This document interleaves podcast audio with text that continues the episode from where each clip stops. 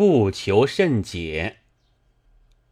文章一定要有注解，尤其是世界要人的文章。有些文学家自己做的文章，还要自己来注释，觉得很麻烦。至于世界要人就不然，他们有的是秘书，或是私书弟子，替他们来做注释的工作。然而，另外有一种文章却是注释不得的，譬如说。世界第一要人美国总统发表了和平宣言，据说是要禁止各国军队越出国境。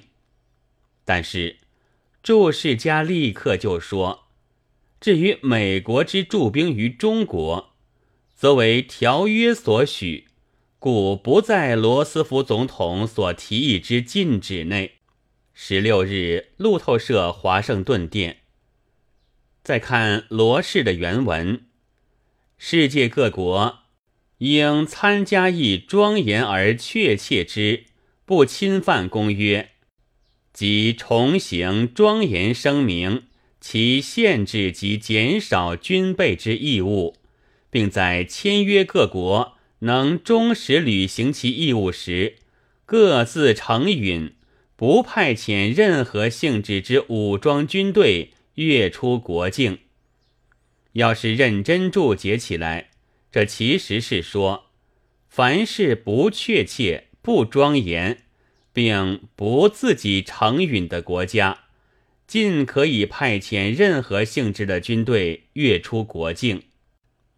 至少中国人且慢高兴，照这样解释，日本军队的越出国境理由还是十足的。何况，连美国自己住在中国的军队，也早已声明是不在此例了。可是，这种认真的注释是叫人扫兴的。再则，想誓不签订辱国条约一句经文，也早已有了不少传注。传曰：“对日妥协。”现在无人敢言，亦无人敢行。这里主要的是一个“敢”字，但是签订条约有敢与不敢的分别，这是拿笔杆的人的事，而拿枪杆的人却用不着研究敢与不敢的为难问题，缩短防线、诱敌深入之类的策略是用不着签订的。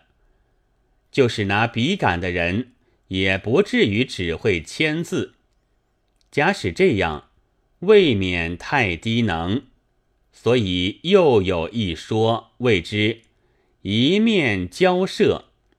于是乎，著书就来了，以不承认为责任者之第三者，用不合理之方法，以口头交涉。清算无意之抗日，这是日本电通社的消息。这种泄露天机的注解也是十分讨厌的，因此这不会不是日本人的造谣。总之，这类文章混沌一体，最妙是不用注解，尤其是那种使人扫兴。或讨厌的注解。